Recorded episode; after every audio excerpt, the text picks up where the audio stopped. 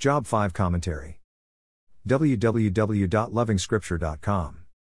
Call if you will, but who will answer you? To which of the holy ones will you turn? For there is one God and one mediator between God and mankind, the man Christ Jesus. First Timothy two verse five would be the saint's answer to Eliphaz's question above. We shall wait to hear Job's answer in the next chapter. For now, we can hear more from Eliphaz. Trouble is caused. Don't blame fate when trouble hits. In essence, Job must have caused his own suffering. Eliphaz goes on to suggest that probably Job's suffering is a form of punishment for his sin. He shouldn't resist it. The Lord is correcting Job by this punishment. Eliphaz correctly advises Job not to despise the discipline of the Almighty.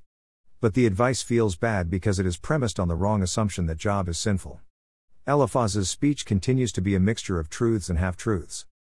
When stood alone and isolated from the context, some of Eliphaz's statements are great truths in tandem with the rest of the scripture. Read them within the context of the story and you will see just how insensitive Eliphaz is.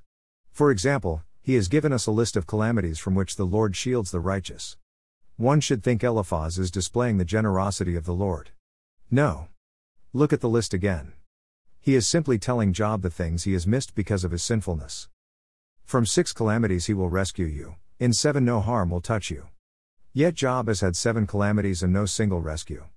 Job must have sinned greatly to completely exhaust the generosity of the Lord. The natural disasters haven't been kind to him. The sinner's tent has been torn down. Even his children are gone. Eliphaz is here to comfort Job and sympathize with him, but his words can only increase pain.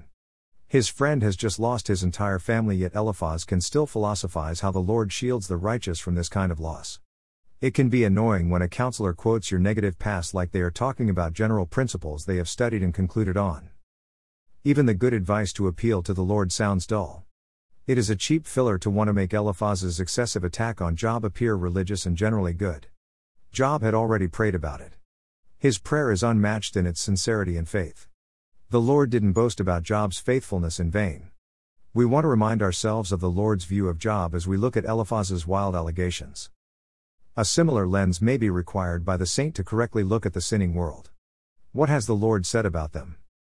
More resources visit h t t p colon slash slash w w w dot loving scripture dot com.